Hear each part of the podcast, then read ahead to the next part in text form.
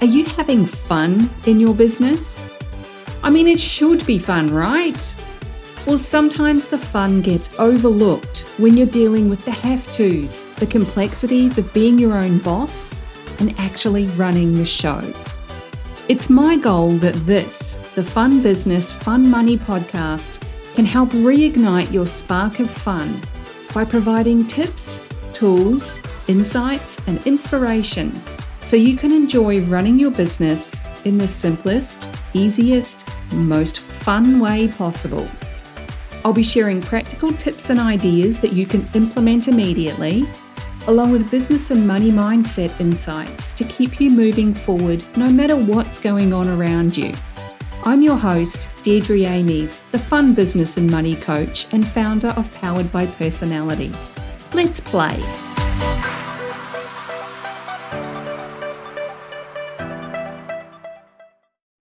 Hey there, and welcome back to the Fun Business Fun Money Podcast. I'm your host, Deirdre Amies. This is a quick tip episode, and I have a feeling it's not only going to be quick for you to shift your thinking about this one, but it's also going to be quick for me to say. We know, we should know by now that is not always the case, so let's just see how it plays out. If you listened to the last episode, number one hundred seventeen, about whether you should niche or not, and some things that you need to consider when you make that decision, you'll know that I'm breaking down my niche process into bite-sized pieces over a few episodes. The point of doing this is to really help you get it, because although it seems like a simple thing, choosing a niche has a ton of important nuances that most people overlook. It's an essential element of being in business and making money, and it can also be a really overwhelming process. As I said in the last episode, some say you should niche, some say you shouldn't.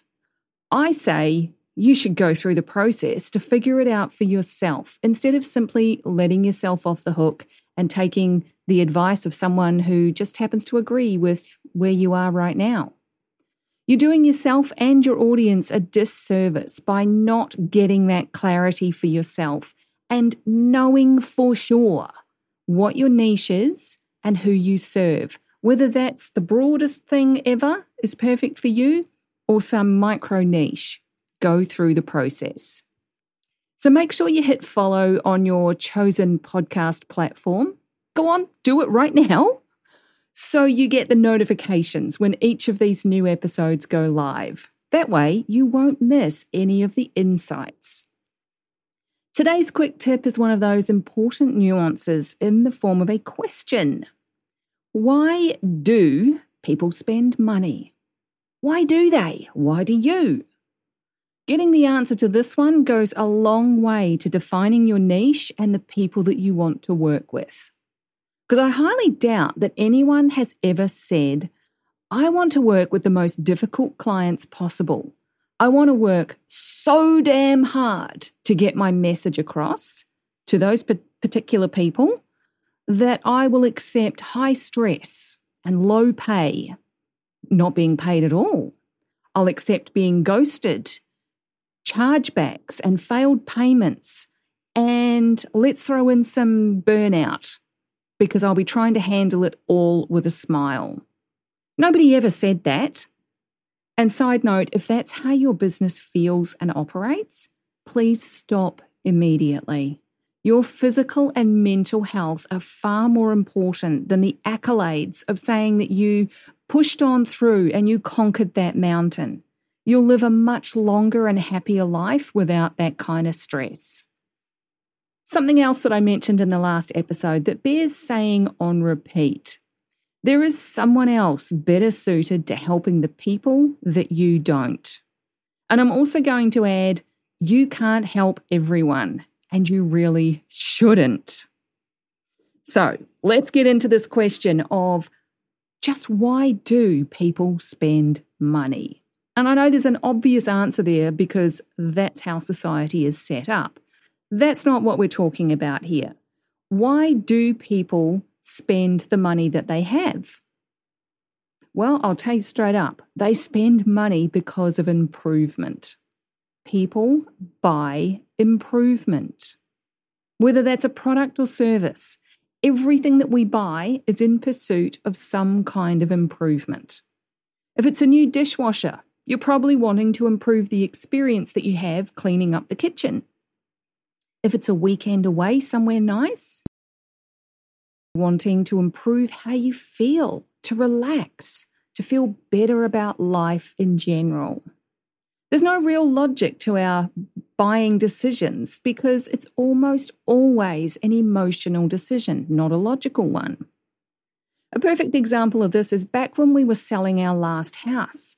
We discovered at the last minute, literally a week before the auction, that the shower in the one-bedroom flat or apartment over our garage was in desperate need of retiling and waterproofing. We couldn't in good conscience sell the house with it in that state. And up to that point, we had no idea how bad it was because nobody had actually opened the shower door to check. Because it was a last-minute job and there was a much bigger amount of money involved in the actual sale of the house, we ended up paying a tiler four times what it would normally cost to get it done. It was a highly emotional decision. There was zero regrets about paying him that much money, even though I was dying a little inside at the same time. We buy things because we believe they will improve our lives in some way. Whether they actually do or not, that doesn't matter. We believe it will. Spending that money to fix the shower meant that we then had zero stress that the new owners would try to negotiate a price reduction, or they would come back at a later date with legal action over something that was not up to standard. Reducing stress is a massive life improvement. So I'm going to leave you with another couple of questions to think about.